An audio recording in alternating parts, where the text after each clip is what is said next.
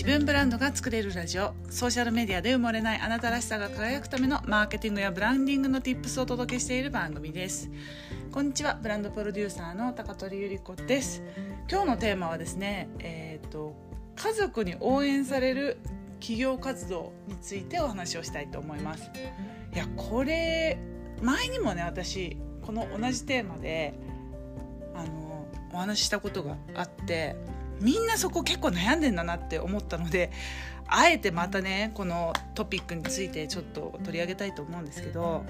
あの皆さんがお仕事をされる時家族の皆さんはあなたのことを応援してくれてますかと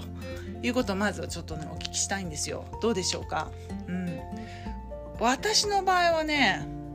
うーんなんか応援されてるのかなと思ってた時もあったけどあの最近はちゃんと実感できるようになりました。うん、それもねやっぱり時間がかかったというか、はい、私はあの実際もう仕事が大好きで、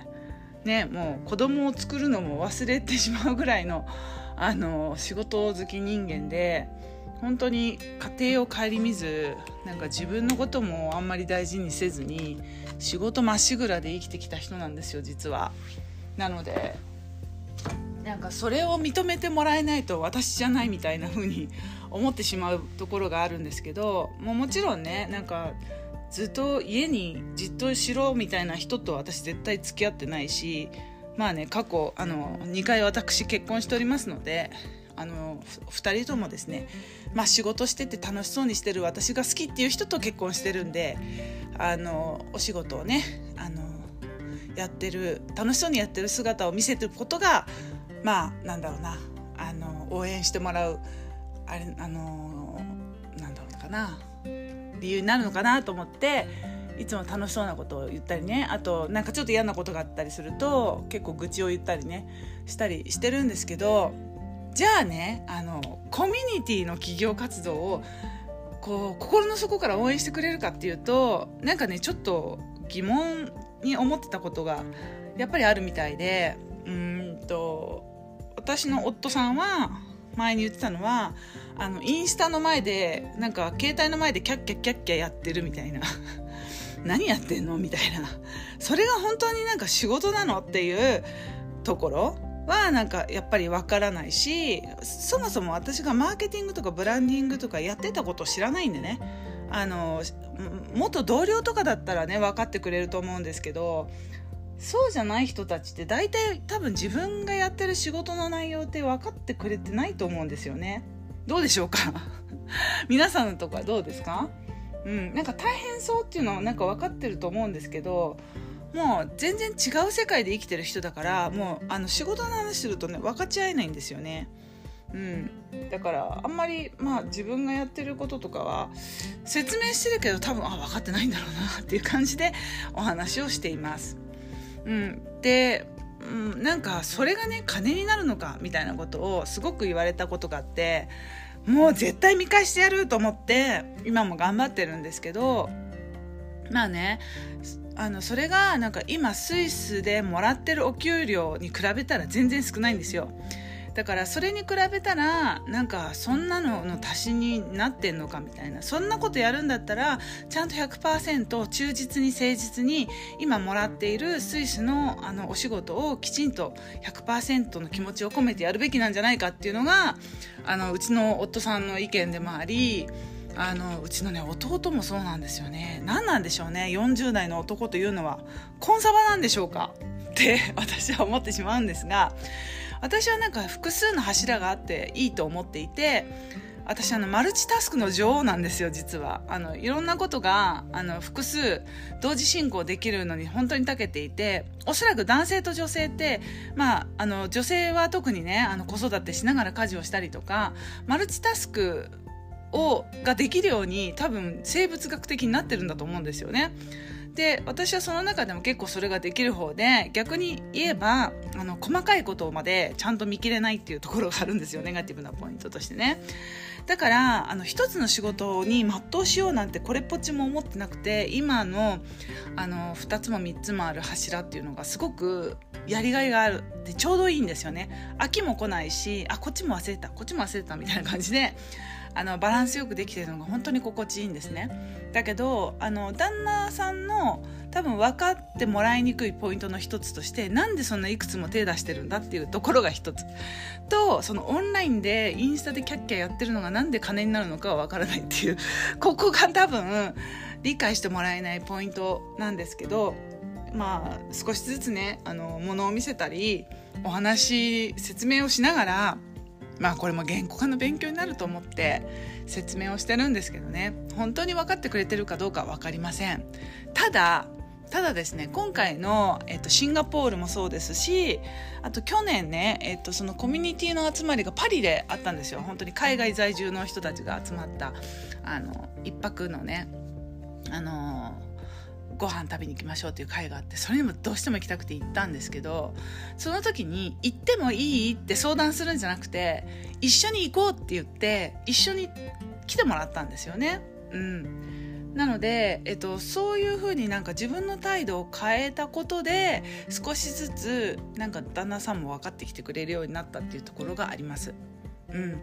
でそうやって、あのー、一緒に行こうよって誘って大体ね「うんいいよ」って言うの。いや大体の「いいよ俺は行かない」って言うの。でもそこで引き下がらず「いやいやせっかくだから一緒に行こうよ。シンガポール行ったことある?」っつって「ないよ」っつって「じゃあ行こうよ」っつって。で私はこの人この人セミナーがあってあのちょっと別々行動になっちゃうけどでもシンガポールってねホーカーっていうさあのマーケットがあってあのマーケットで一人で食べてる人なんかいっぱいいるしそこすごいアジアはいいところだと思うんですよね一人で過ごす場所がすごくたくさんあってヨーロッパってレストランって一人で行けないからそういうのちょっとかわいそうになっちゃうんだけど、うん、でも一人で行動できるしとか言ってあのなんだナイトサファリのチケットもわざわざ買ってあげて「はい行ってらっしゃい」みたいな感じで全部オーガナイズしたの私なんですが。うんまあ、そうやってこう別行動をしながらもあの旅行先には一緒に行くことでなんかこう一緒に行こうっていう一緒にっていうことをまず聞くっていうことで、えっと、2回ぐらい聞いてそれでもやっぱり行かないって言うんだったら一応誘われたけどねあの誘われたけど断ったっていう最終決断をするのは向こうなんで。相手側なので相手側に決めさせるっていうこともこのね2年間で本当にな学んだんですよね。うん、なのでいろんな人にこの方法をあのおすすめしています。私がちょっと成功するようになった秘訣がそれですね、うん、でお子さんがいるところでまた難しいと思うんですよ。あの義理のお母さんとかにお願いしなきゃいけなかったりとかねあの他にも自分の親とかねあの頼まなきゃいけなかったりとかっていうのもあると思うんですけど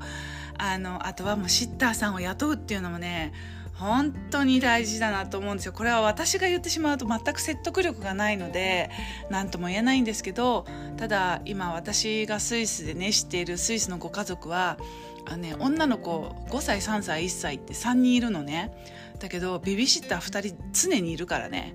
うん、あのお金持ちってまあ確かにお金は少し裕福かもしれないけどお金持ちですらそれで普通の人でもあのクリーニングの、えー、人を雇ったりとかねもう本当に2時間だけ、えーと、お風呂とあの家事のとこだけきれいにしてもらったついでにあのタイタイ人とかだかな。なんかそのご飯を作ってもらってっていうところまでをやってもらうとかねそこに対するお金を払うっていう概念は普通にあるのでそのどのレベルのね家庭でも。でもねスイスに長い日本人でもそこ我慢して全部自分でやっちゃう人がいるんだよねやっぱりママって手放すっていうのがなかなかできないのはすごい見てて心苦しいんだけどその子が一回ねあのスペインに結婚式に呼ばれて家族で行って自分が結婚式の時はなんか子供は NG って言われちゃったからその時だけあの現地でベビーシッターを探して、えー、雇った子が本当にいい子ですごく良かったしいまだにその子とつながって仲良くしてるって言ってたの。そうやってねやっぱりだから一回何かねちょっとトライをするっていうことだけでも人生がねあの変わり始める一歩になると思うので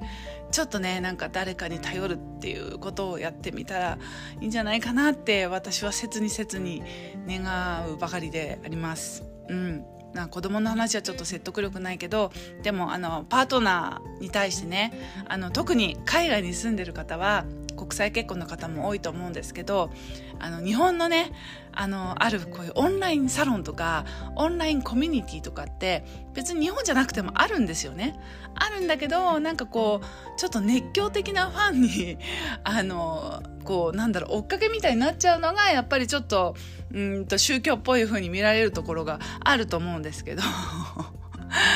まあでもそれはの自分がねあの楽しそうにやってるとかあのこれがすごいやりがいを感じるとかいうことを言っていればあの男たちは見てますんでうん。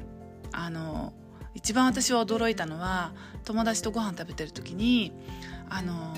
ゆり子があの一番今燃えてるあのすごいやりがいを感じてる仕事がこのあのコンサルの仕事とかはやっぱりやりがいを持ってやってるって言ってるんでこれからもよろしくお願いしますって私の友達に言ってたことを思い出すとあなんだあなんか分かってないふりしてるけどちゃんと聞いてくれてんじゃんと思ったことがあったので男性ってなかなか表現には出さないし顔にも出にくいけどちゃんと聞いてるとこは聞いてくれてんだなっていうふうに思った瞬間がありました。なのでまあ巻き込むっていうこととあとは自分がどんだけあの楽しくやりがいを持ってやってるのかっていうのをまあ、言葉にして伝えるっていう言語化ですね何事も言語化って本当に人間関係で大事な要素なんだなって勉強になります。うん、ということで、まあ、ちょっと繰り返しのテーマになりましたが引き続きねあのそういうことで悩んでるっていうことがいらっしゃいましたらぜひぜひコメントで教えてくださいはい今ですねあのプレゼントをお渡ししております、えー、公式 LINE に登録していただくと自分プレミアム化戦略という小冊子20ページを差し上げておりますので、概要欄のリンクからぜひぜひもらってください。はい、ということで最後まで聞いていただきありがとうございました。また次の音声でお会いしましょう。またね。チュース